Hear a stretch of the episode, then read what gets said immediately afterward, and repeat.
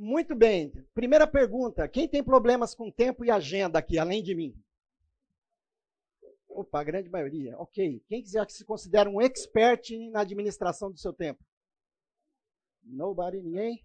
Que bom. Então, você está na sala certa, você veio ao lugar certo, vamos aprender um pouco mais juntos, né, e falar um pouquinho sobre a tirania do urgente, que tem muito a ver com o tempo. E teve um Frei que uma vez escreveu algo parecido com isso, que eu vou dizer para vocês aqui. Deus pede estrita conta do meu tempo. E eu vou do meu tempo dar-lhe conta. Mas como dar, sem tempo, tanta conta? Eu que sem conta gastei tanto tempo. Para ter a minha conta feita a tempo, o tempo me foi dado e eu não fiz conta. Não quis, sobrando tempo, fazer conta. Hoje quero acertar conta e falta tempo. Ó vós que tendes tempo sem ter conta, não gasteis o vosso tempo em passatempo. Cuidai, enquanto é tempo, de vossa conta. Pois aqueles que sem conta gastam tempo, quando o tempo chegar de prestar conta, chorarão como eu o não ter tempo. Como é que você tem administrado o seu tempo? Hoje nós sofremos o que a gente chama de tirania do urgente. A gente tem muitas coisas urgentes a fazer. E aí eu faço uma pergunta para vocês.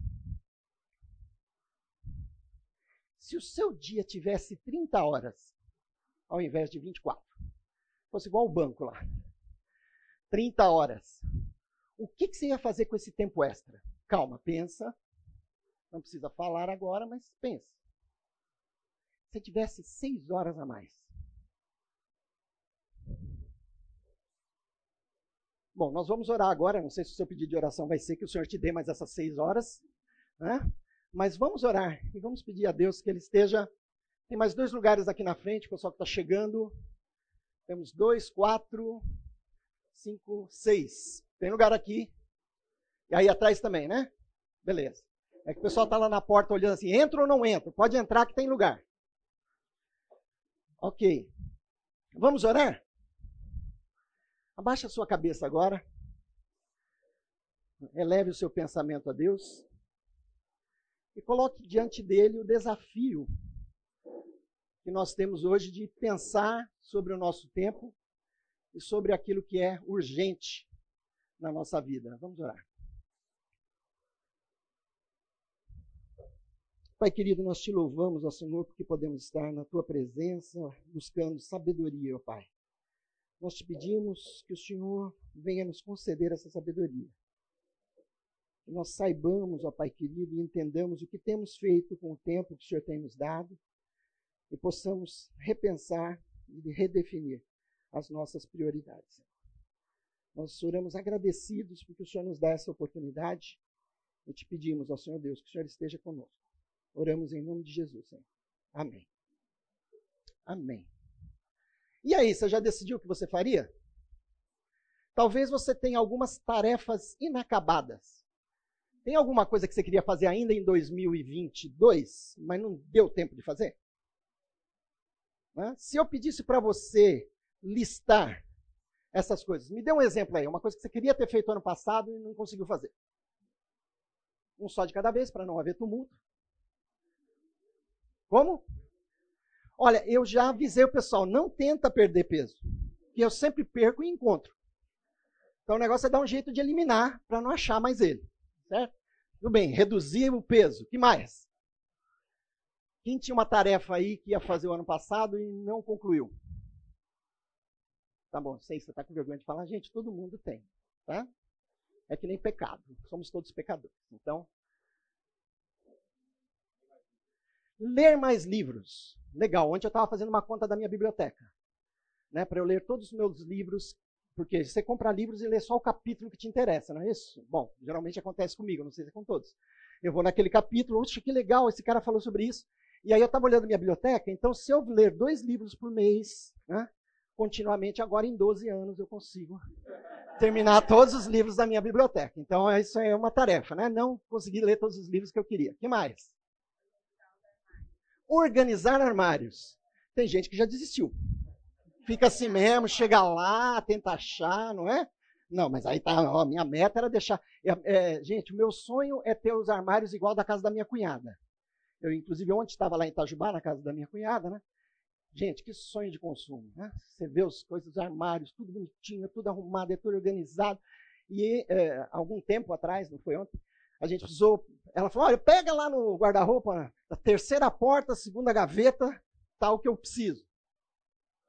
Aí eu fui lá. Quando eu abri a segunda gaveta, todas as coisinhas dela, as roupinhas dela, ela põe dentro de saquinho plástico e coloca dentro da gaveta. Né?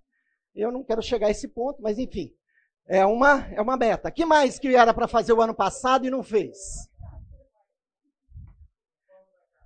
Reformar a casa. A casa tem que reformar todo ano, né? Aí faltou a grana, tá certo? Faltou grana porque eu gastei mais com pizza do que deveria, enfim. Não consegui terminar. Vamos pensar algumas coisas. Tem alguns amigos que você gostaria de ter visitado? Está devendo visita, não? A lista é grande. Mensagens não respondidas.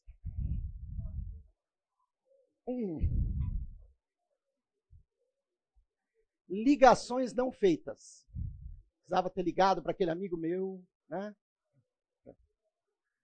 Maridos, isso aí não dava. Ligar, tinha que ter ligado para a esposa e não ligou. A coisa não vai dar certo. Livros não lidos, falamos sobre isso. Cursos não iniciados, ou iniciados e não encerrados.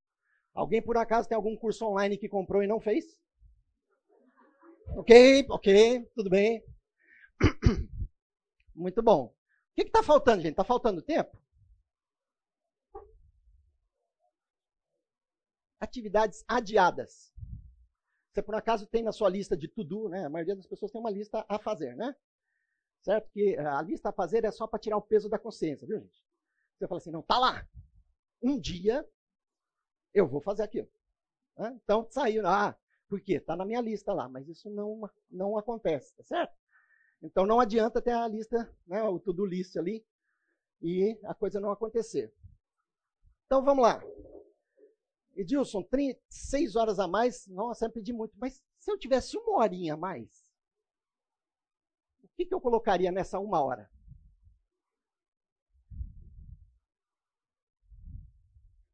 Hã? Eu ia dormir, olha aí. A gente precisa ver quantas horas ele dorme por noite, tá certo? Para saber se já está em excesso, né? Porque tem gente que gosta de dormir, tá certo? Muito bem. A Cláudia, sempre correndo com os filhos, e o único horário que ela tinha para descansar com as crianças era logo depois do almoço, então ela fazia as crianças deitarem com ela, naquela época, né, pequenos. E aí, uma vez ela se surpreende, né, com o filhinho, meu filho chegando com uma tarefa da escola, né, e a professora tinha perguntado, o que sua mãe gosta de fazer? E ele pôs o quê? Dormir. Então, muito bem. Vamos lá. O que acontece, gente? O que acontece... é o que a gente chama do princípio de Parkinson.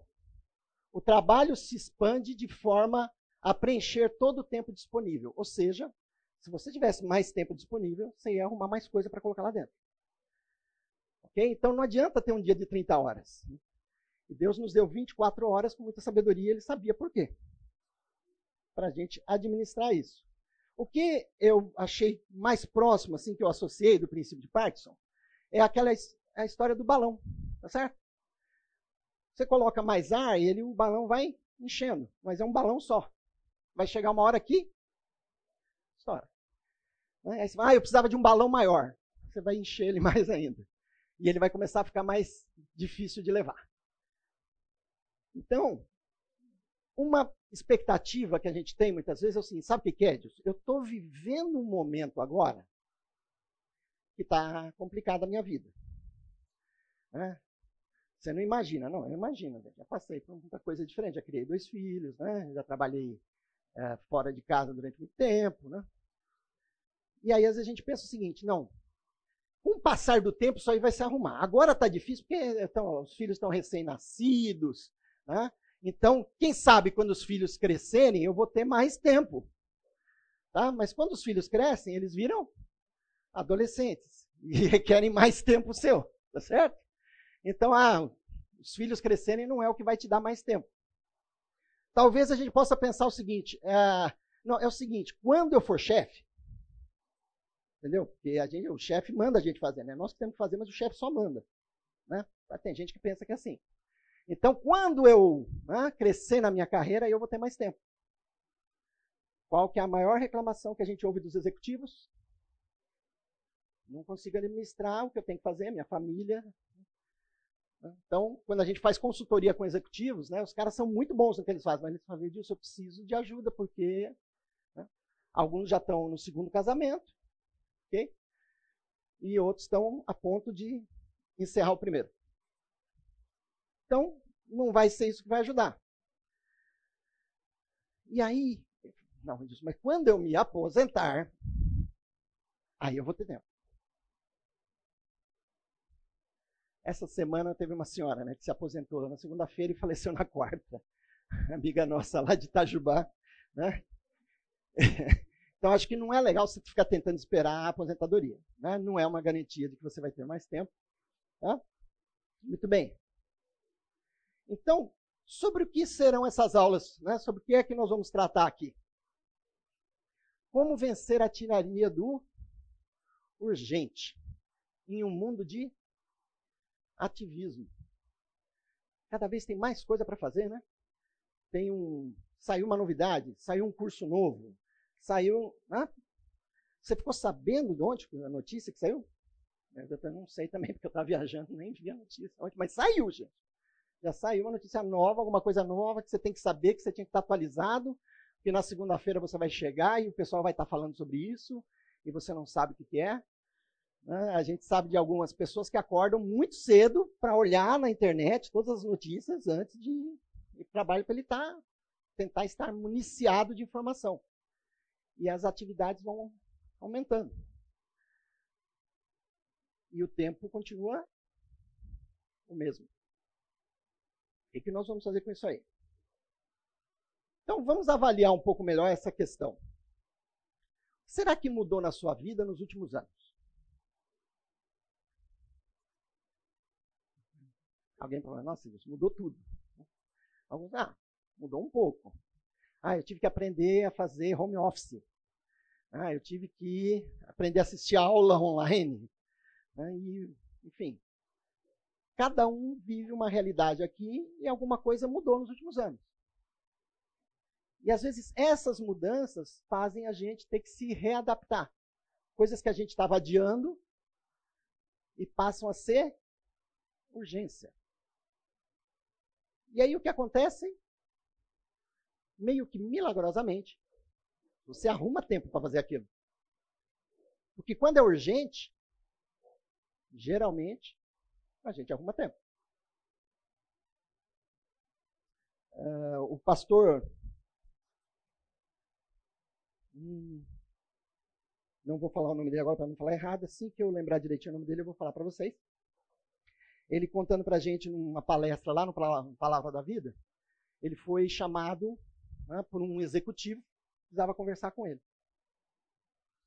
E ele foi lá, um escritório, uma das regiões mais caras lá de São Paulo, um edifício enorme, os últimos 2 andares, né, da empresa. Posso? Nossa, eu achei inclusive que estava alto, gente. Estava tentando falar mais baixo. Tá chegando fraco aí? Vamos ver se melhora um pouquinho. Melhorou? Está mais alto? Eu não consigo ficar muito alto também. Se não estiver ouvindo, você me avisa. Beleza? Melhorou, né? Agora vocês estão me ouvindo? Então tá bom. Se estiver muito alto também, eu não vou abaixar, mas vocês me avisam. Então, esse pastor foi chamado por esse executivo, chegou lá num lugar muito chique, né? Era a cobertura, os 2 últimos andares do prédio, e ele chegou e a secretária falou para ele, pastor, por favor, conversa com ele. Atualmente ele só fala em morte. A gente está preocupado. Tá bom, né? E entrou lá e começou a conversar com esse senhor. Falou, e esse executivo começou justamente a fazer perguntas sobre vida, sobre eternidade, né? E perguntar sobre razão da vida, até que ele abriu o jogo, pastor. Ele falou, eu estou te perguntando isso porque eu fui diagnosticado com câncer. E aí eu comecei a ver que a minha vida, que eu achava que eu ia viver até os 100 anos, provavelmente eu não vou chegar lá.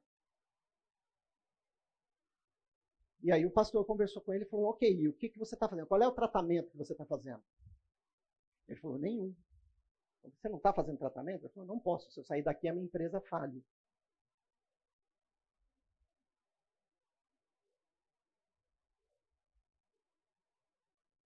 Aonde está a prioridade dele? O que a Bíblia nos ensina? Onde estiver o teu tesouro, aí estará o teu coração. Aonde que está o teu coração? Quando as mudanças acontecem, a gente para se reavaliar. O que é que eu estou fazendo?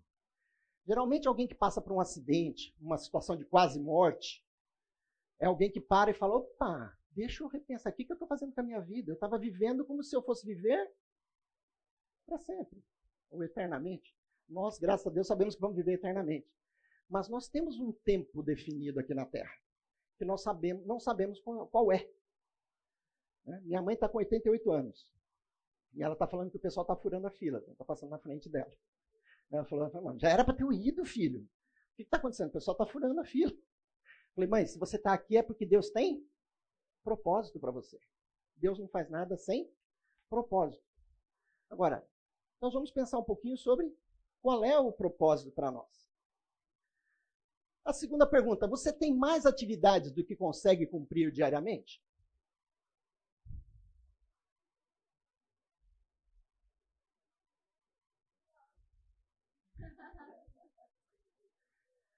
Parece uma pergunta óbvia, certo? Que a gente começa a olhar, você já viu alguém que você chega para ele e fala, oh, bom dia, como é que você está? Tudo bom? E aí, como é que estão as coisas? Fala, rapaz, tranquilo. Estou de boa. Inclusive, se você precisar de alguma coisa, me fala. Já encontrou alguém assim? Eu não tenho encontrado, né? Recentemente. Né? Alguém que...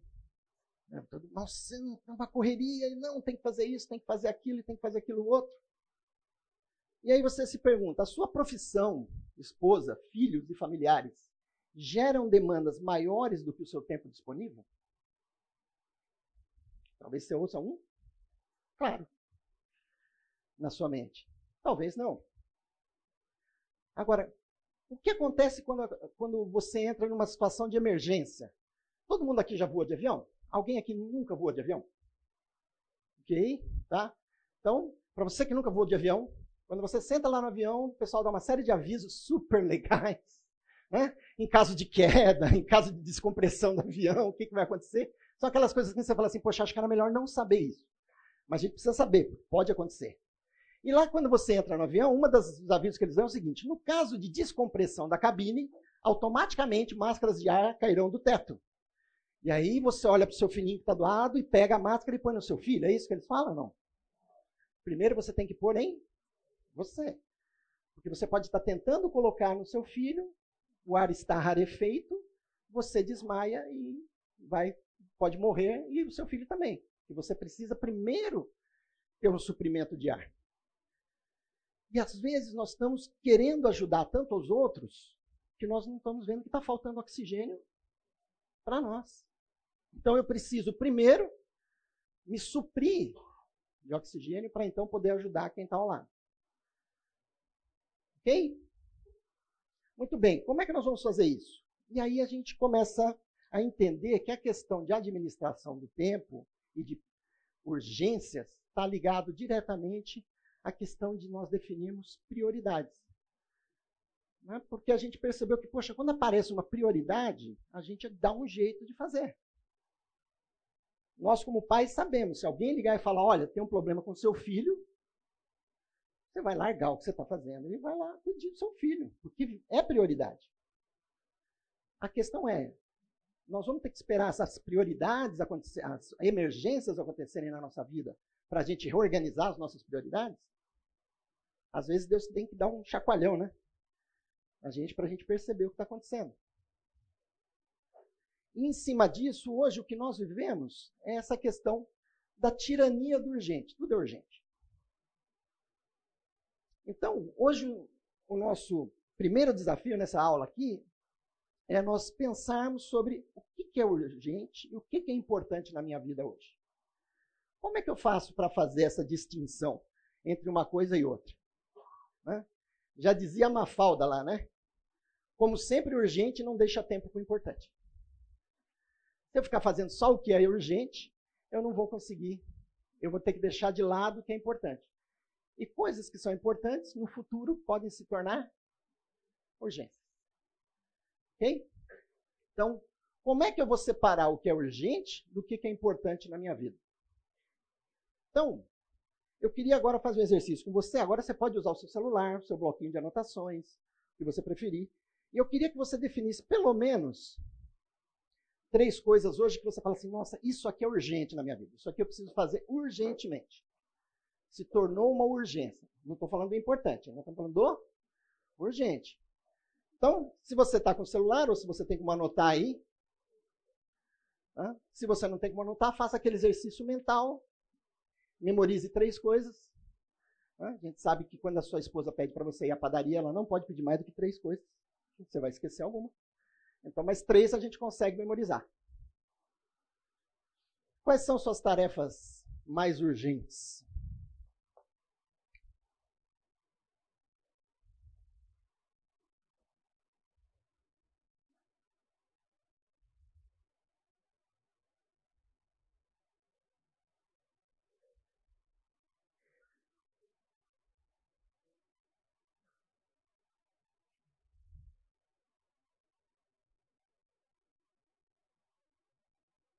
Ok, alguém quer compartilhar uma coisa que ele vai falar, nossa, isso aqui é urgente, eu preciso fazer urgente.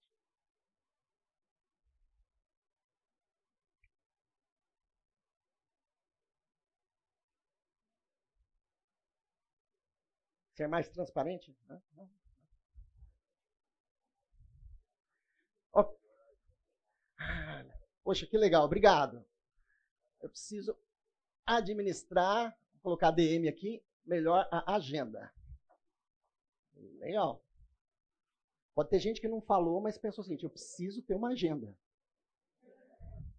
Ok? Né? Porque tem gente que fala que guarda tudo de cabeça. É o pior lugar para guardar alguma coisa na cabeça, né, gente? Certo? Tem 2 coisas que eu me orgulho. A primeira é minha memória. E a segunda eu nunca lembro. Então vamos lá. Administrar a agenda. O que mais? Alguém quer compartilhar outra urgência? Mais tempo com a palavra. Obrigado, Jorge. Mais tempo com a palavra.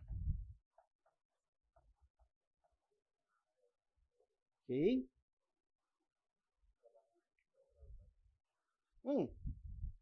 Trabalhar no que está atrasado. Então, vamos colocar assim. Trabalhar no que já está atrasado. Muito bem. Vamos lá, legal. Ó, agora eu vou dar uma tarefa um pouquinho diferente para você. Quais são as suas tarefas mais importantes?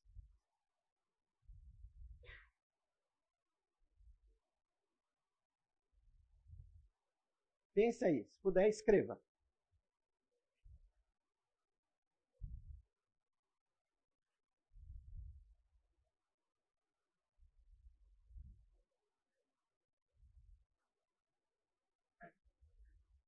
Ó, deixa eu já aproveitar, porque eu estou olhando para o casal aqui na frente, lembrei, tá? Não vale a esposa ficar falando com o marido, olha, você tem que fazer isso, tá certo? E vice-versa também, tá bom? É você com você mesmo, tá bom? Não é? As tarefas dos outros é fácil, né? A gente faz uma lista rapidinho, né? Não é a sua.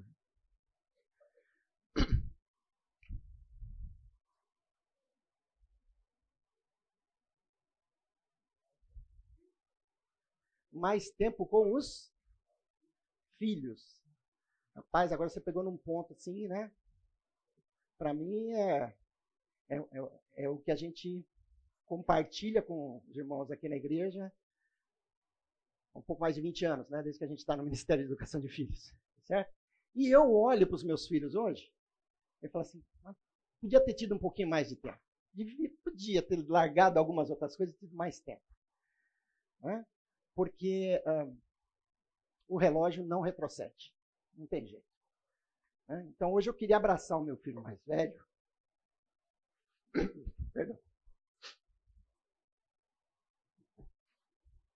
Essa semana a gente ficou muito feliz. Ele está morando na França com a esposa, ela está fazendo doutorado lá, e ele estava buscando um emprego. Essa semana ele foi demitido. Então a gente ficou muito feliz e viu, conversou pela internet, brincou. Eu queria abraçar ele. Mas está mais, pelo menos agora, né? Se Deus quiser, em breve a gente vai estar lá. O mais novo já foi estudar fora de casa, né? Foi estudar lá em Itajubá, agora está em São Paulo. Então ontem eu dei um abraço nele. A gente se encontrou lá em Itajubá, viemos junto para casa. Então, mas eu só posso agora dar abraço de vez em quando, né? E eu olho quem está com o filhinho ali do lado, abraça bastante. Aproveita, que o tempo vai embora. Está mais confuso. Quem mais quer compartilhar? Perdão. Quem mais quer compartilhar sobre coisas importantes? Estudo da palavra. Né? É gozado, assim. Eu era criança, eu não posso falar que eu era pequeno, né? O pessoal já não... Quando eu era criança, eu ouvia falar o seguinte: o que, que você precisa? O cristão, o que, que ele precisa fazer? Né? Precisa ler a Bíblia, orar. Né? Aí você fala, nossa, sempre todo mundo fala isso, é o básico, né? Aí você começava a falar, quanto tempo você gasta com a Bíblia por dia? Então, a vida é corrida, né? Você sabe, né? A gente vai perceber como é que Jesus tratava isso, né? Tá bom. Anotou suas coisas importantes aí? O Eisenhower, né, um ex-presidente americano, ele dizia o seguinte: eu tenho dois tipos de problema. Os urgentes e os importantes. Os urgentes não são importantes. E os importantes nunca são urgentes. Então, esse conflito, ele sempre vai existir. Entre urgência e importância. Porque o urgente está sempre batendo na nossa porta. E aí nós temos que entender por que, que aquilo virou urgente. Será que foi... porque ocorrem imprevistos, né?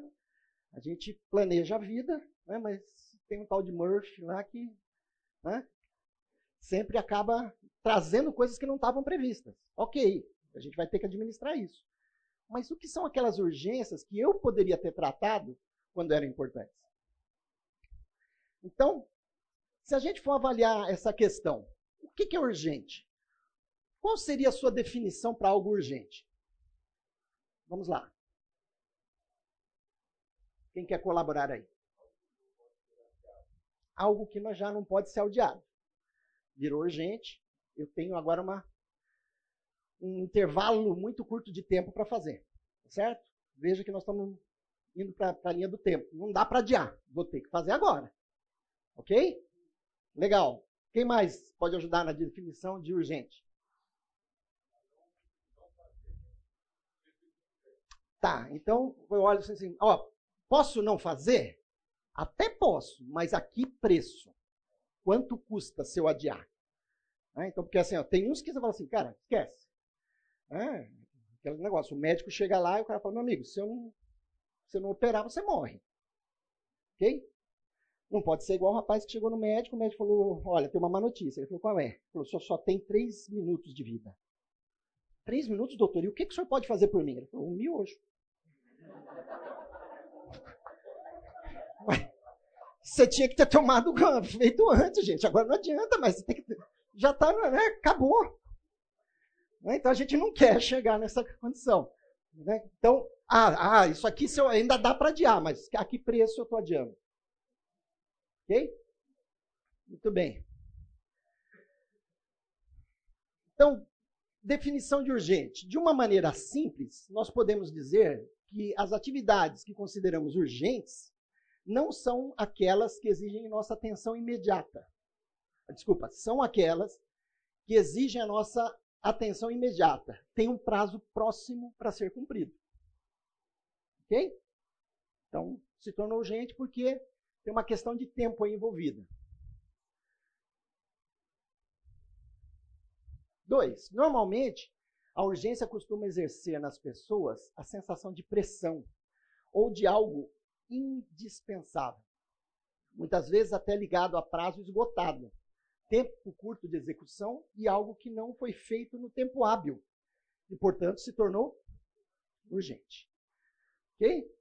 Então, a gente começa a ver que urgente, não é sempre, mas muita coisa que é urgente, se ela for tratada no tempo certo, quando ela é importante, ela não se torna urgência. E aí eu gosto de lembrar da questão do tratamento dentário. Acho que quase todo mundo, se não todos, já teve uma dor de dente.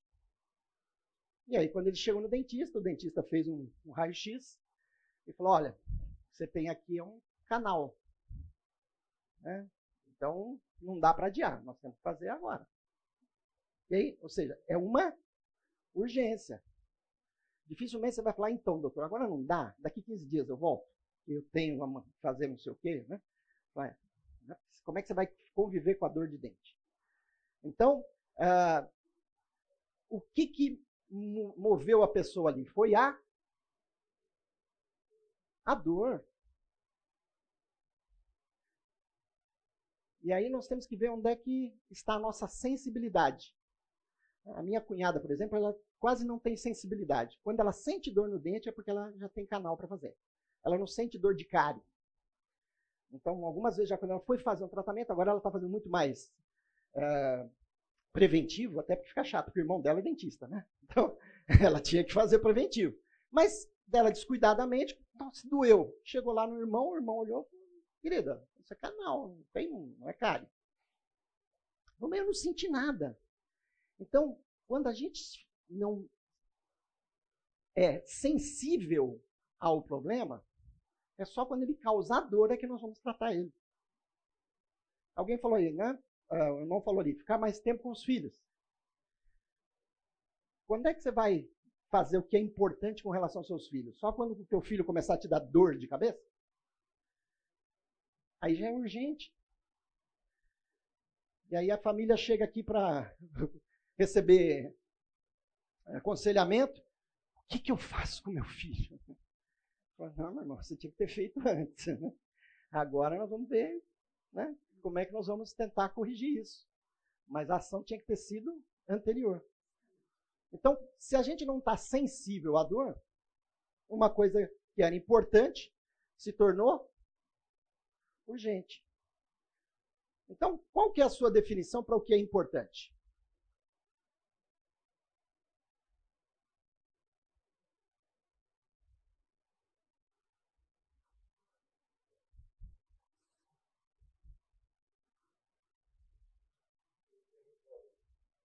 Legal.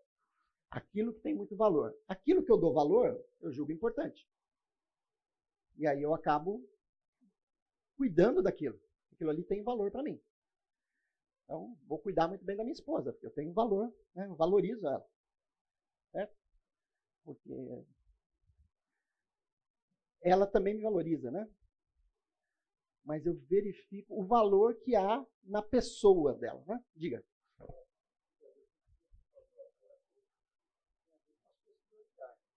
Não dá para ouvir aí, né? Ele falou assim, tem a ver com as suas prioridades.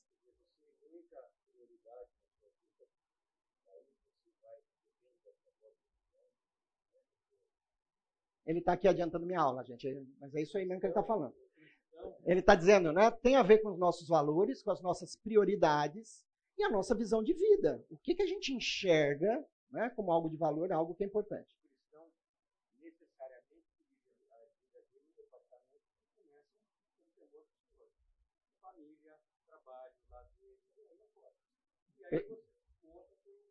Que legal, né? Ele falou, olha, o cristão faz o quê? Ele divide em alguns departamentos, né? Que começa com o temor do Senhor, depois família, trabalho, igreja, lazer, papapá. Só para vocês ouvirem. Perceberam como é que é o raciocínio do homem? O homem raciocina assim, viu, gente? Mulheres, os homens pensam assim, ó, tem um departamento que é o temor do Senhor, um outro departamento que é a família, um outro departamento, tá certo? As mulheres pensam o quê? Tudo junto e misturado, né? É um monte de fio desencapado, um tocando no outro, certo? E o marido está aí falando com ela, daqui a pouco ela faz uma pergunta e ele fala assim, do que você está falando? Ela fala, não, estou falando daquilo, mas a gente estava em outra caixinha, né? Eu estava falando sobre família, você já está falando do trabalho? Como assim, né? Então isso é importante, a gente aprende muito com elas, né? Até essa visão, né? Tá certo? E às vezes a gente tem que falar para ela assim, olha, é o seguinte, agora dá uma isolada nos fios, vamos falar disso aqui, depois a gente fala daquilo, ok? Mas é isso aí.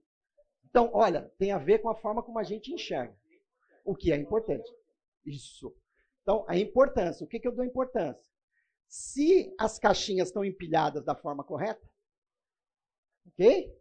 Então eu vou priorizar, porque eu sei, opa, se eu tirar essa caixinha, vocês já devem ter visto, ouvido falar da tal da pirâmide de Maslow, né? São as necessidades humanas, e começa lá com você, né, se sentir seguro, ser alimentado, se sentir seguro, e vai subindo, e alguém botou lá no topo da pirâmide, né, a relação com Deus. E aí, quando o cara estava explicando para mim, eu falei, rapaz, a minha pirâmide começa, a base é a relação com Deus. Né? Porque eu posso até não ser alimentado, né, que é o exercício até do jejum. Né? Ou seja, mais importante é estar baseado em Deus, porque aí a pirâmide tem base, ela se sustenta. Então, isso aí vai definir as nossas prioridades e vai definir o que é importante. Importante está associado a uma coisa que tem prazo para ser concluído. Lembra que nós falamos dos filhos? Tem um tempo, tem prazo. Porém, é tratado de forma adequada. Ou seja, é planejado, agendado e, consequentemente, direcionado a ser concluído. Ok? Dependendo do seu estilo de pessoa, a gente tem alguns estilos, né? Você tem o cara que, por exemplo, que é um cara que é executor, né? Que é o cara que você fala para ele, faz tal coisa, ele sai fazendo, certo? Você tem um outro, né? Que é um cara mais assim, comunicador, que você fala assim, faz tal coisa, ele fala, não, deixa eu avisar primeiro todo mundo que eu vou fazer. Ok? Você tem o planejador, ele fala, não, peraí, vamos sentar aqui e vamos planejar isso. Tem que ir quando? Que hora que eu tenho que sair? Onde que é? Que caminho que eu vou fazer? Qual é a forma que eu vou usar de transporte? Esse é o planejador. E ele não vai fazer se ele não tiver esses dados. E aí você tem um analista. O analista olha para você e fala assim, por que tem que ir lá? Me prove que precisa. Ok? E a gente tem que saber lidar com isso. Né? Principalmente se você é um executor e tem um filho planejador. Certo? Porque você pede para ele fazer e ele quer fazer um plano detalhado antes. Ok? Então, você tem que entender e respeitar isso e trabalhar com isso. Vamos lá. Vamos fazer um cruzamento de informações aqui. Tudo bem sobre a definição de importante, gente? Dúvidas, perguntas? Não? Traumas? Não? Ok? Então, vamos lá. Urgente, importante. Como é que uma questão importante se torna urgente? Quando não é realizada no tempo adequado. Então, eu tinha algo que era importante, mas eu negligenciei aquilo. A conta vai chegar. Porque se é uma coisa importante, uma hora isso aí vai ser cobrado de você. Então, se eu não souber tratar o importante, ele vai começar a virar urgente na minha vida. Se eu não fiz dentro do tempo adequado. E o que a palavra de Deus nos fala sobre isso? Vamos ver lá em Efésios? Quem pode ler? Aliás, a letra dá para quem está lá atrás ler ou está pequena? Tá? Então vamos ler juntos? Tenham...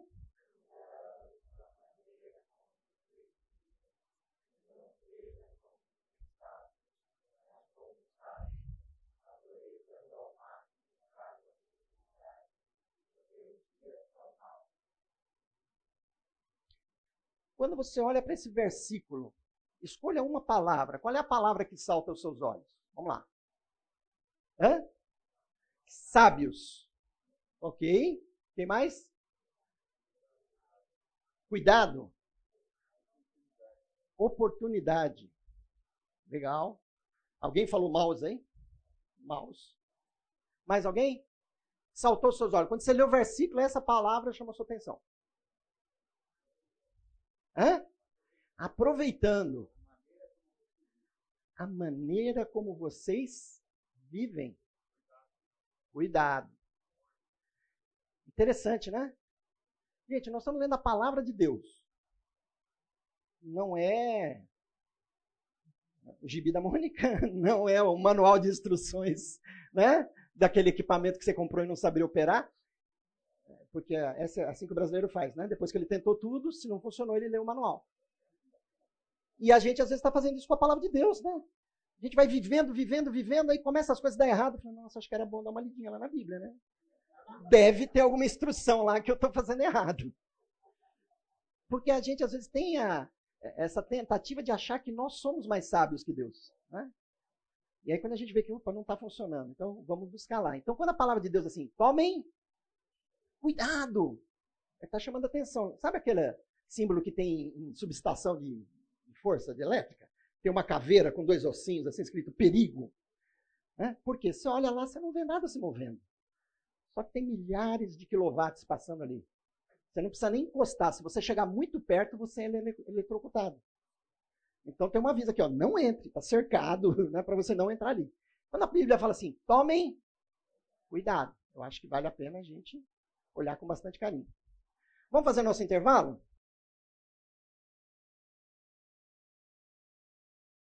Então, nós chegamos aqui em Efésios 5, 15 e 16. Ou, desculpa, como dizia o meu sogro, Efésios 5, 15 e 16, né? Porque do primeiro ao décimo, né? Tem que ser... Qual é a expressão correta em português? Ordinário, né? É isso? Enfim. É do primeiro ao décimo, depois é 11, 12, 13, 14, 15. Então, sempre que eu falava errado, ele me corrigia. Né? Saudade dele. Ele deixou a gente agora dia 31 de dezembro. Tenham cuidado. Já viu pessoa que passa num lugar que está molhado, escorrega e cai? Porque não prestou atenção naquela plaquinha que está lá, piso molhado? Às vezes nós estamos lendo a Bíblia assim, né? A Bíblia fala, tomem cuidado, e você continua lendo. Né? Como se estivesse ali descrevendo, né, a ida de Paulo a Éfeso, que ele entrou no navio e desceu não sei aonde. Né? Toda vez que eu leio aqueles textos, eu fico ansioso de abrir o mapa. Né? Porque ele fala, saí de tal lugar e fui para tal lugar. Você não faz a mínima noção do que ele está falando. Aqui ele está dizendo, tenham cuidado com a maneira como vocês vivem. É o óbvio o lulante, né? Como meu pai gostava de dizer, é óbvio o lulante, mas a gente só vive uma vez. Tomem cuidado como vocês vivem, que não seja como insensatos. Pessoas que não têm sensatez, que é o que todos nós achamos que tem muito, né? Quando a gente fala assim, olha, né? Ah, isso aí eu tenho de sobra. Não sejam vivendo como insensatos, mas como sábios. E para ser sábio, a Bíblia diz, peça a Deus que ele dá sabedoria. Aproveitando ao máximo cada oportunidade. Já ouviu aquela frase? Né? Vivem cada dia como se fosse o último, e um dia vai ser mesmo o último. Saiba viver cada dia que você está vivendo. Ah, não, eu queria viver, quando chegar o carnaval... Viva esse dia, que saiba viver esse dia ao máximo, aproveitando cada oportunidade. Alguém comparou, né, que a oportunidade é como, né, um cara que ele é calvo, né, ele não tem cabelo atrás. Se ele passar, você não consegue agarrar mais ele. Né? Hã? Tem franja, né? Na frente você consegue segurar, né? Se pegar quando está chegando, mas depois que passou, porque os dias são... maus. Dava para a gente falar agora aqui até às 6 da tarde sobre os dias são maus, né? É muita notícia ruim, gente. Os dias são maus. Essa semana eu ouvi a notícia de um senhor que está sendo processado em São Paulo por discurso de ódio, homofobia e outras coisinhas mais. E quando mostraram o que ele tinha falado numa reunião de pais e filhos, é o que a gente fala aqui na igreja. Nada mais, ele falou, do que a gente afirma. Ele está sendo movido um processo contra ele, por afirmar isso. Hoje, quando você afirma que uma criança nasce menino ou nasce menina, já é motivo de discussão. Então, os dias são maus. Então, vamos aproveitar as oportunidades para viver bem a cada dia. Para fazer isso, vem a priorização. Priorizar as atividades que são importantes, evita que elas se tornem urgentes. Deixa eu aproveitar a oportunidade de pegar o meu passador de slide aqui, que estava aqui e eu não estava usando. Muito bem. Como que eu faço para priorizar? Quem me ajuda aí?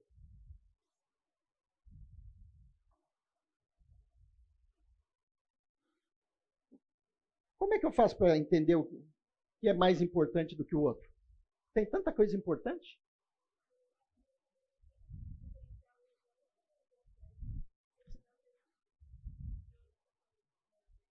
Ok, então primeiro eu vou separar o que é urgente e o que é importante para não ficar priorizando coisas que estão tão urgentes, porque estão batendo na minha porta, mas na verdade não são importantes. Legal. E depois?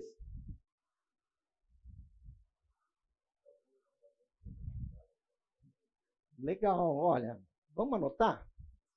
Certo? E aí eu tenho a minha percepção do que é importante. Se eu sou casado, eu vou sentar com a minha esposa e falar, e aí, você concorda com essa lista? Certamente ela não vai concordar, né? E aí ela vai te ajudar. Quantas vezes a minha esposa me ajudou e eu falei, cheguei para ela e falei assim, Ângela, eu vou fazer tal coisa. Ela parou e falou assim, amor, então, né? Você já pensou nisso? Eu falei, não tinha pensado nisso. Foi bom você ter falado. Vou dar uma reconsiderada. Porque ela tem um outro ponto de vista. Ok? Então, o C.S. Lewis fala uma coisa muito interessante. Quando eu fiz uma listagem e identifiquei as coisas importantes, ele diz o seguinte, quem pode ler para mim? Ponha...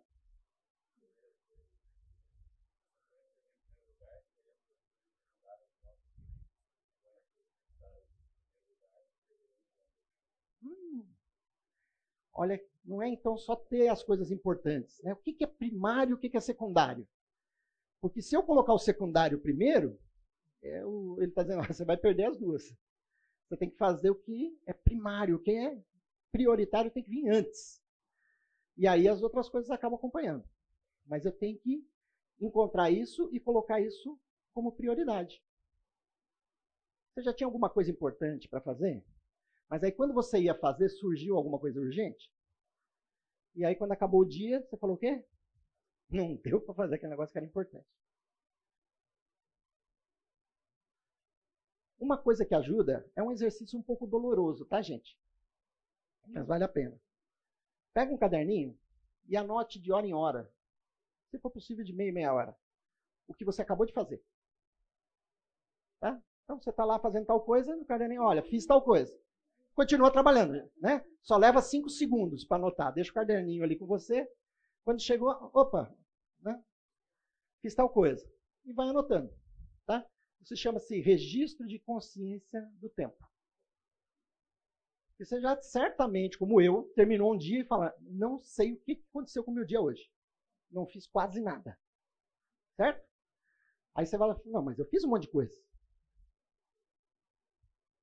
Ok? Vocês já perceberam que a expressão não fazer nada, ela é uma contradição? Você sempre está fazendo alguma coisa. Pode ser até descansar, você está dormindo, você está fazendo alguma coisa, né? Então, olha que importante identificar o que é primário. Bom, aí vem a pergunta então, como é que eu vou saber quais são as coisas que eu tenho que fazer primeiro? Vou fazer a minha listinha e eu tenho que classificar agora as prioridades. Como é que eu vou fazer para classificar na minha vida o que é mais importante? Então, a gente já teve um... Como é que fala? Um spoiler aqui, né? Olha, nós temos que olhar os nossos critérios. Onde é que estão os nossos valores? Então, para eu identificar o que é importante para mim, eu preciso ter definido a minha missão, minha visão e os meus valores. Eu falo, nossa Deus, agora estou me sentindo lá na empresa. Me senti lá, né? Porque, por que vocês acham que a empresa põe lá, gente? É só porque ela gosta de gastar com o consultor? Né? É porque eles acreditam que aquilo faz diferença. Nós temos um empresário lá de São Paulo, que nós fizemos um trabalho com ele, ele tinha uma academia de musculação. E fazia 8 anos que ele não tirava férias. E aí nós fizemos um trabalho com ele, e no meio do trabalho estava lá definir missão, visão e valores. E ele acreditou naquilo, mandou fazer um pôster grandão e colocou na frente, na entrada da academia. E aí os funcionários tinham que chegar de manhã, todo mundo parava ali, todo mundo lia junto, né? Doutrinamento, né? Encurtando a história, né? Isso faz 3 anos, hoje ele tem 3 academias, tira um mês de férias todo ano, né? Porque o pessoal pede, não, a gente precisa todo dia estar consciente, o que eu estou fazendo aqui? Por que eu estou fazendo o que eu faço? Então é importante que a gente entenda por que nós estamos vivendo. Qual que é a nossa missão aqui? Qual que é a visão que eu tenho? Onde eu estou querendo chegar? Vocês lembram do gatinho lá da Alice no País das Maravilhas? Não? Que ela estava perdida e encontra o gato? E tem 2 caminhos, direita e esquerda. Ela falou assim, qual que é o certo? Ele falou, para onde você quer ir? Ela falou, não sei. Ele falou, então qualquer um serve. Não é isso? Nós sabemos para onde nós estamos indo? Qual que é a nossa missão? Por que Deus deixou a gente aqui? Por que nós estamos aqui? Né? Só porque Deus queria ter uma alma a mais no meio dos 8 bilhões que estão aqui na Terra? Deus não faz nada sem propósito. E se você não está cumprindo o seu propósito, está faltando alguma coisa. Então, afinal de contas, qual que é a sua missão de vida? A missão representa o propósito pelo qual você existe. Isso aí está claro? Aí a gente estava falando de perfis aqui, né? Dependendo do seu perfil, você vai querer ter isso escrito em algum lugar, mesmo que seja um post-it. Mas você vai ter isso escrito lá porque você quer ler todo dia. Bom, né? Eu não posso esquecer, a minha missão nesse mundo aqui é essa. É por isso que eu estou aqui. E como é que eu vou cumprir essa missão? Aí vai vir a minha visão. Né? A missão, ela diz, ela resume qual a sua razão de ser, de fazer o que você faz e do que você entrega ao próximo. Né? E quando Jesus resumiu a lei lá em amar a Deus sobre todas as coisas, prioridade. Mas a segunda é amar ao próximo como a si mesmo. A lei e os profetas se resumem nisso. Então, ah, é Deus fácil? Então é só como que você vai amar o próximo? O que você está fazendo para amar o seu próximo? Porque o seu próximo é o seu vizinho. O que está acontecendo lá na vida dele? Eu não quero bisbilhotar a vida dele, mas talvez ele está precisando de uma palavra sua. Ele talvez aí buscando e você está com a resposta dentro de casa. Então, qual que é a minha missão, o meu propósito? Por que eu faço o que eu faço? Se isso aí não estiver claro, né, eu posso estar me desviando daquilo que Deus quer que eu faça.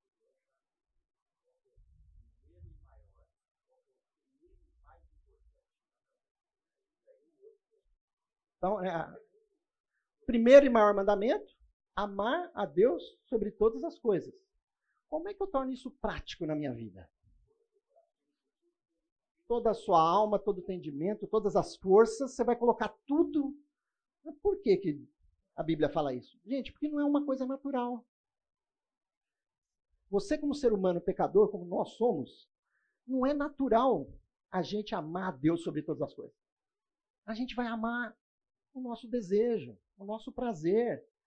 E veja, não está errado ter prazer. Deus criou, Ele quer que nós tenhamos prazer. Mas o salmista, né, vai dizer para a gente o que, Davi, lá? Bem-aventurado, né, feliz é aquele que tem o seu prazer na lei do Senhor.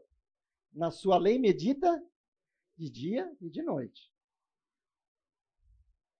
Olha, você quer ser feliz? Vai meditar na palavra do Senhor. Veja ali o que Ele está falando para você. É sensacional a gente pensar que Deus nos trata com individualidade. Deus sabe a tua necessidade, a tua angústia, o teu medo. E Ele quer te livrar disso. Porque a hora que a gente conhece a verdade, o que ela faz? Ela nos liberta. Então, se o nosso propósito é amar a Deus acima de todas as coisas, a Bíblia diz, coloque tudo o que você tem nisso. Toda a tua força, toda a tua mente, todo o teu entendimento, para amar a Deus. E aí vem a segunda parte. Qual que é a visão? A visão define o seu objetivo. Aonde que você quer chegar? Ela deve descrever o seu sonho na vida. Qual que é o seu sonho? Esse sonho está alinhado com a sua missão? Porque a gente tem muitos sonhos, né? Não sei se vocês ainda continuam sonhando, né? Quando a gente era criança, a gente sonhava mais, né? Aí depois começaram a falar pra gente que não tinha jeito de você fazer aquilo, aí você começa a desistir. Mas qual que é o teu sonho? Isso aí está alinhado com a vontade de Deus, com a missão? Eu queria muito ser piloto de avião. Um dos sonhos que eu tinha de criança era, né, pilotar um avião. Acho que não é impossível, mas está difícil. Por quê? Porque ele não está focado na missão que eu entendi que Deus me deu. Deus está me mostrando uma outra missão. Então, o meu sonho precisa estar alinhado com a missão. E aí Deus mostra, olha, você pode ajudar nessa área. Você pode ajudar famílias. E aí você vai entendendo o que Deus quer para você e para a sua vida. E aí é como aquela pecinha que se encaixa no quebra-cabeça, sabe? Já tentou montar o quebra-cabeça? Você tinha certeza que aquela pecinha era ali, né? Mas não encaixa, né? E você fica, né? Quem sabe se apertar um pouquinho, vai. O máximo que você vai fazer é estragar a pecinha. Mas quando você acha a peça certinha, ela encaixa e a imagem começa a fazer sentido. Então, os nossos sonhos precisam estar enquadrados dentro da missão que Deus nos dá. E um sonho é só um sonho, até que você começa a transformar ele numa meta de vida. Vocês sabem como é que a gente transforma um sonho numa meta? Acho que não tem pincel aqui, tem? Então, eu vou falar, depois eu trago, semana da aula que vem eu trago isso para vocês na tela. A meta, usa 5 letras da meta, tá? Ou das metas, aí vai para 6. Tá? O que, que você precisa? Uma meta, eu tenho que conseguir medir. Para saber se eu atingi minha meta ou não, ela tem que ser mensurável, tem que medir. Ela tem que ser específica. Né? O E do metas aí é você saber exatamente o que você está querendo. Tá? Tem que ser específica. Ela tem que ter um tempo definido para acontecer. Porque senão é só um sonho. Não sei quando vai acontecer. Então, definir o tempo. Okay? Aí ela tem que ser atingível. Ok? Porque se eu quero uma coisa que não tem como fazer, eu vou estar perdendo tempo. Ela tem que ser atingível. E ela tem que ser significativa. Ela tem que estar ligada com o meu significado de vida. Aí ela virou uma meta para mim. Eu trago isso semana que vem. Vamos lá. Então, vamos para os nossos valores. Os nossos valores, então, a missão, a nossa visão e os valores é que vão ajudar a definir quais são as nossas prioridades. O que é prioritário? Então, alguém falou assim, aquilo que para mim é importante. Né? O que é importante? É uma coisa que eu valorizo. Então, está ligado aos meus valores, são os seus princípios. Eles definem as suas atitudes, suas ações, as suas reações diante das diferentes situações da sua vida. O que a gente ensina aos nossos filhos? Valores. Porque não dá para eu tentar explicar para ele tudo que vai ser oferecido para ele durante a vida.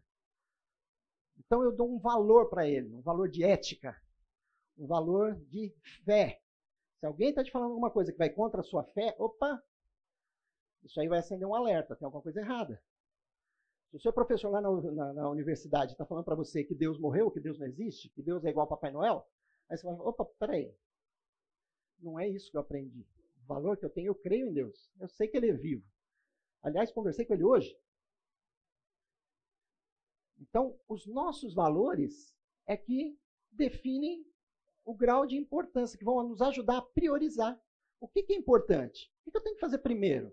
Aonde eu tenho que dedicar o meu tempo?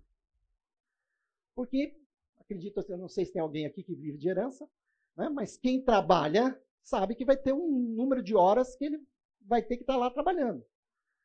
E se ele quer fazer alguma coisa que não é o trabalho dele, vai ter que fazer em outras horas. Mas se ele não está fazendo home office, né, ele vai ter que ter um outro tempo para estar com os filhos. No home office, muitas vezes, você tem que dar um tempinho para ele ali no meio do caminho. Então, definir essas prioridades, esses valores, é que vai fazer a diferença. E por que que eu botei uma foto de uma corrente aí? Quem sabe? Bom, primeiro, todo mundo viu que era uma corrente isso? Algumas pessoas ficaram olhando e falaram, o que é aquele negócio? Por que que eu coloquei uma corrente? Quem sugere? Hã? Âncora, legal. Hã? Aonde que os meus valores estão ancorados? São elos. Como você consegue medir quanto de resistência uma corrente aguenta? Como? O elo mais fraco. Porque se um elo quebrar, rompeu a corrente. Qual é o valor que é mais fraco para você? Que você abriria a mão? É aí que o diabo vai tentar trabalhar na sua vida. Ele quer quebrar a corrente de valores que mantém você ancorado na verdade que é Cristo.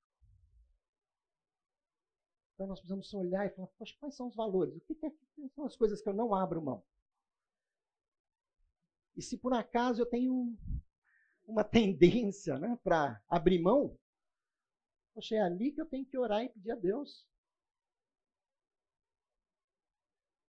E aí Paulo ora a Deus, Senhor, me livra desse espinho aqui, porque esse espinho é o que mais me tenta para que eu cair. E ele fala o quê? Meu poder se aperfeiçoa na fraqueza. Então, esse elo está aí para você lembrar que não é a tua força que te mantém, mas é a minha ação na sua vida. O diabo, ele quer apontar para a gente o nosso elo mais fraco, tá vendo? Ele já caiu, vai cair de novo. E aí ele diz, não, se você estiver no Senhor, você não vai cair. Porque o Senhor é que vai te sustentar. Quando você tenta se sustentar pela tua própria força, o risco é muito grande de você não ter sucesso em se manter ancorado em Cristo. Então, para fazer essa definição do importante, como definir a sua missão com base na vontade de Deus? Então, se a sua missão hoje não está escrita, eu sei que algumas pessoas têm a sua missão de vida escrita, mas se ela não está escrita, eu recomendo você escrever. Talvez como uma tarefa para você levar para casa. E pensar, porque quando a gente coloca no papel, quando a gente escreve, isso daí tem uma ação neurológica muito forte. Né? Quando você escreve, tem um certo compromisso seu, quando você escreveu ali. E a tua mente quer ser coerente com aquilo que você está escrevendo. Qual que é a sua visão, e a visão de Deus para a sua vida? Porque aí quando eu começo a olhar para a visão de Deus, eu falo, nossa, eu tinha um monte de sonhos e objetivos, mas peraí, desse monte de sonhos aqui, porque sonhar, a gente sonha mesmo, quais que estão alinhados com a missão que Deus me deu? Como que eu vou exercer isso dentro da minha profissão? Como que eu vou exercer isso dentro da minha casa? Como é que eu vou exercer isso no meu relacionamento com a minha namorada, com o meu namorado? Como que eu vou exercer isso hoje no meu relacionamento com os meus pais? Porque nem todo mundo, né, muitos não vieram de um lar cristão e hoje tem uma dificuldade com os pais. Os pais não aceitam aquilo que você crê. O que que a Bíblia está nos ensinando a esse respeito? Que missão que eu tenho ali? Dentro do seu casamento, quando a Bíblia fala assim, né, que você tem que ser submissa. E aí você vai olhar o versículo lá e fala, suportando-vos uns aos outros, tem, né, o suporte de dar apoio e tem o suporte de, né, suportar mesmo. Né? Então aí a gente começa a olhar para a nossa missão de vida, a nossa visão, aonde nós estamos querendo ir. Porque eu acredito que todos vocês têm uma perspectiva de chegar perante o Senhor com a sensação de dever cumprido. Nós vamos falar na aula que vem sobre como Jesus tratava isso. Jesus curou muitos enfermos, mas ele não curou todos. A missão dele não era curar todos. E aí os discípulos começam a ficar confusos. Né? Porque tinha um monte de gente lá querendo ser curada, foram procurar Jesus, cadê? Ele saiu para orar, às 5 da manhã ele saiu e foi orar. Mas ele não percebeu que tinha um monte de gente aqui para ser curada? Pô, sabia que tinha um monte de gente, mas a missão dele não era curar todos. Ele tinha uma outra missão. Então, Qual que é a visão de Deus para a sua vida? Está alinhada com a missão? Quais os valores do reino que você deve utilizar para definir as suas prioridades? Eu tinha escrito nós, mas depois eu mudei para você. Porque nós precisamos usar, cada um de nós. Como é que você está enxergando isso?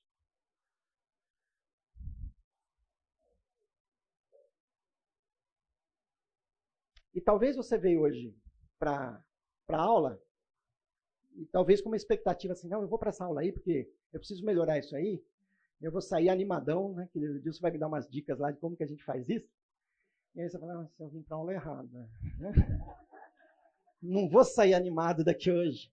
E a função dessa aula é exatamente a gente sair daqui incomodado.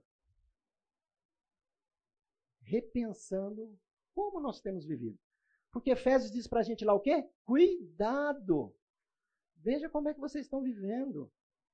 Não vivam como insensatos, mas vivam como sábios, aproveitando cada oportunidade, porque os dias são maus.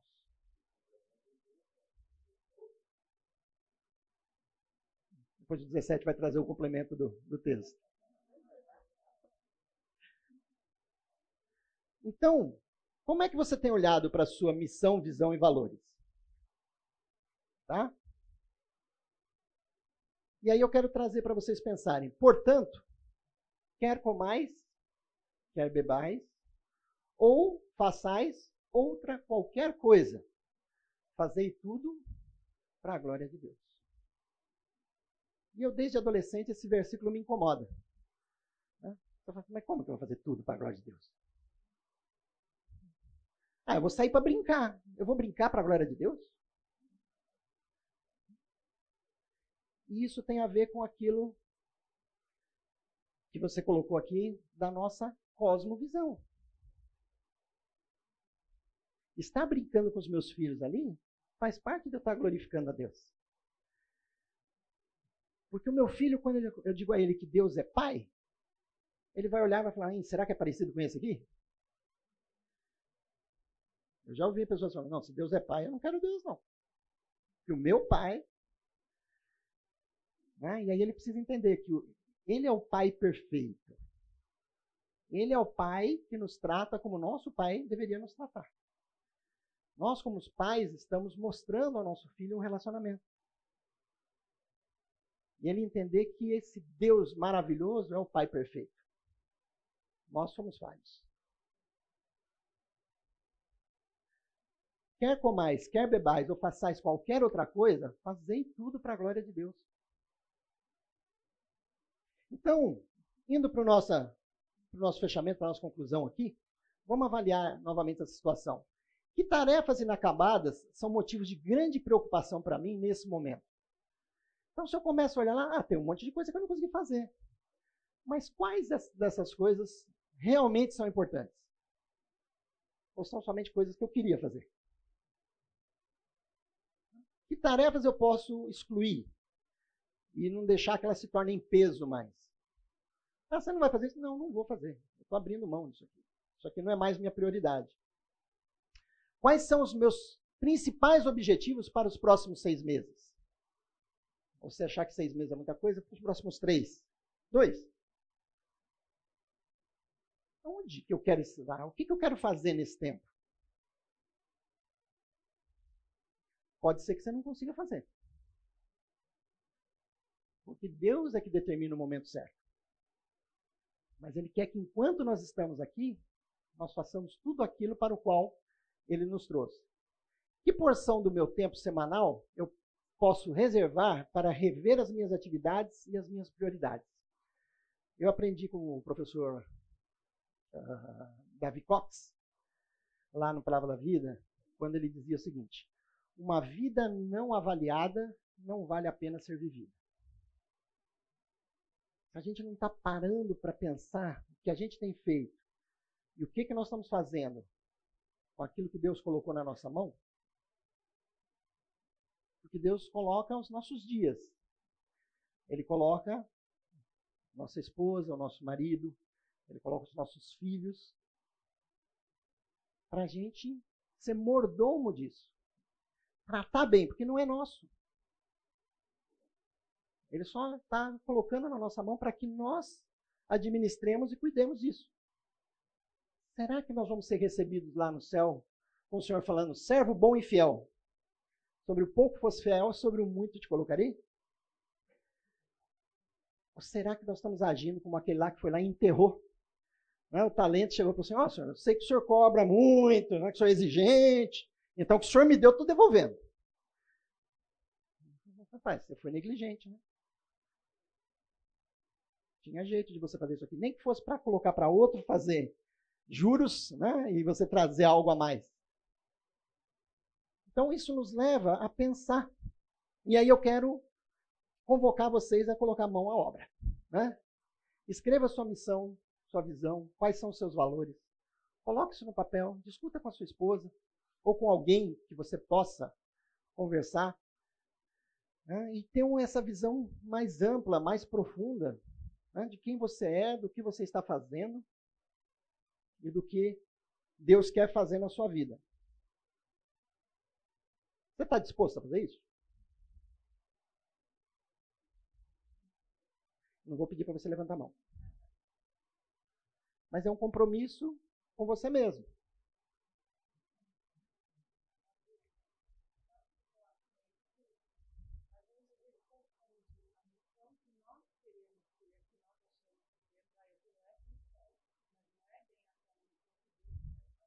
Só explicar. Então ela está dizendo, né? Às vezes a gente confunde, né, achando que a missão que Deus tem para nós é a que nós achamos que Ele tem.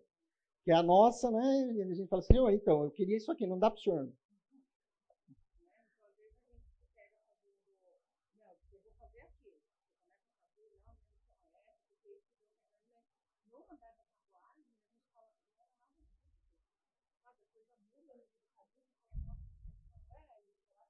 Ela está dando exemplo. Você começa a fazer algo, falando assim, você achou que entendeu. E começa a fazer. Né? Mas você tem que estar atento, porque às vezes Deus começa a dar, acender umas luzinhas, dar uns avisos para você, falando, olha, não é por aí. Isso aí você está fazendo porque você quer atender aos seus desejos. Mas não é essa a missão que eu tenho para você. Né? E aí é uma chamada para mudança de direção, né?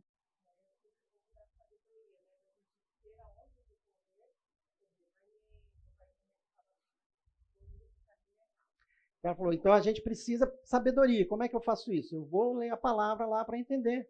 E Deus usa outras pessoas na vida da gente, né, para nos alertar. Pessoas com quem a gente pode ter comunhão, né, e nos ajudar a entender. E estar atento, né? Porque às vezes Deus está falando ali, né? Meu pai sempre contava, né, a história de um pastor que foi pregar. Ele era pastor numa igrejinha lá no meio do pasto, bem retirado, no meio da fazenda lá, e ele ia lá e tinha um irmão que ia, todo domingo ia lá no culto, toda quarta-feira ia no culto de oração e o pastor pregava, e na saída esse irmão dizia para o pastor, pastor, que mensagem fantástica, hein? O senhor falou tudo que eles precisavam ouvir. Aí o pastor um dia chegou, tinha chovido muito, e quando ele chegou só esse irmão estava lá. Aí o irmão falou, pastor, só eu que vim? Ele falou, não tem problema, vamos fazer o culto. Aí eles entraram, cantaram um hino, o pastor pregou, né? Quando terminou, orou, foi à porta, aí o irmão veio e falou, pastor, que mensagem, pena que eles não estavam aqui para ouvir. Ou seja, nós temos que estar atentos, Deus está falando.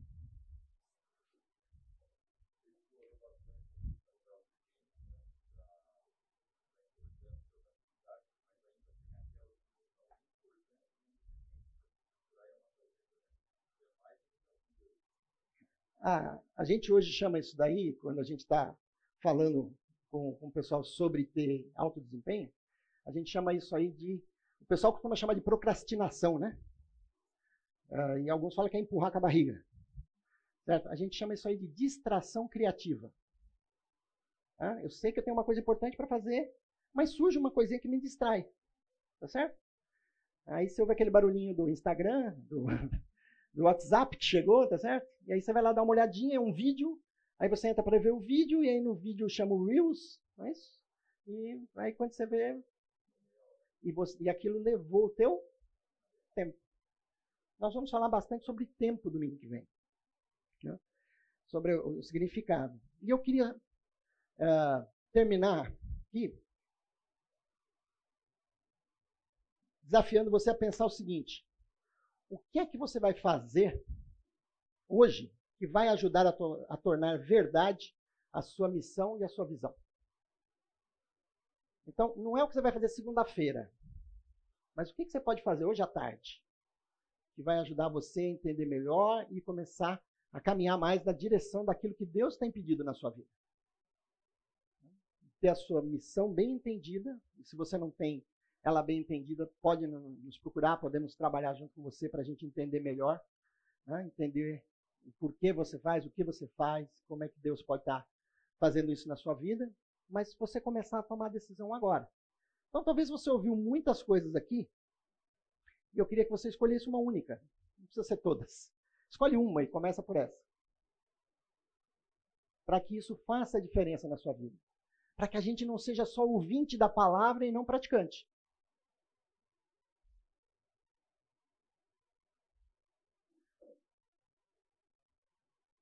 E eu quero encerrar com vocês, lembrando do que a gente falou, nem todos tinham chegado aqui no começo.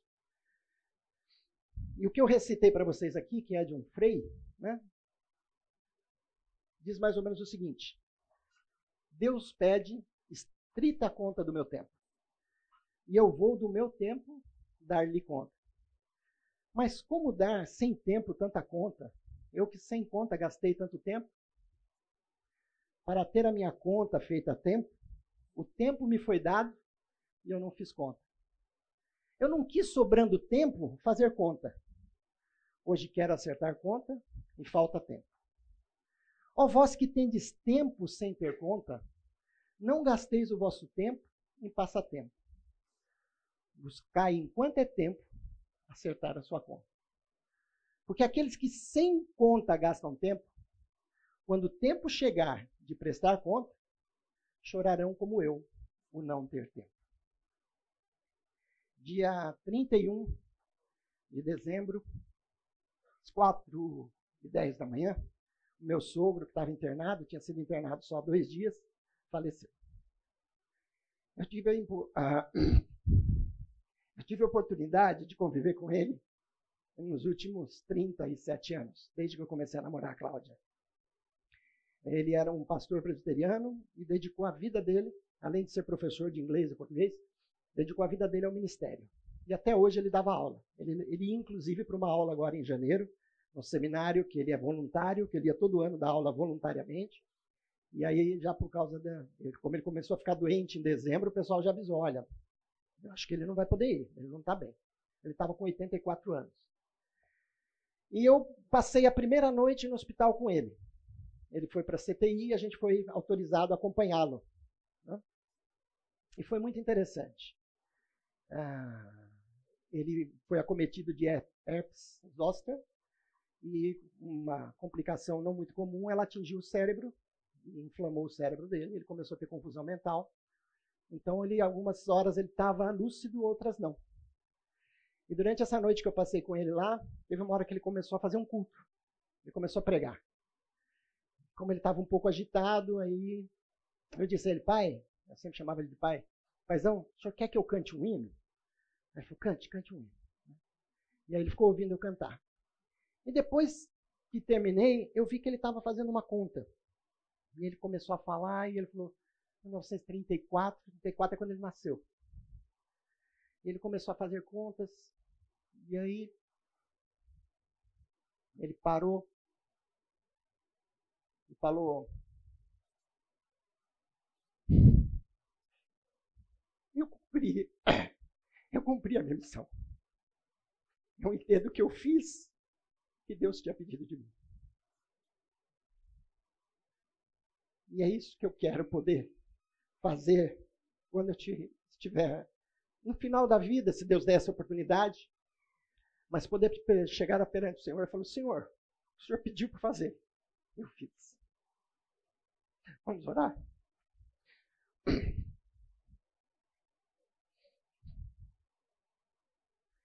Pai querido, nós te agradecemos porque o Senhor nos tem dado essa oportunidade de cumprir a missão aqui na terra que o Senhor tem para nós. Que nós possamos verdadeiramente, ó Pai, cuidar dos nossos dias, para vivermos como sábios, para viver, ó Pai, entendendo aquilo que o Senhor tem pedido de nós. Que o Senhor nos dê uma visão clara, ó Pai, de como cumprir essa missão aqui na terra e que estejamos, ó Pai, sustentados pelos valores que o Senhor tem nos ensinado na Tua Palavra. Ó Pai querido, que nós possamos viver neste mundo de maneira que agrade a Ti, Senhor.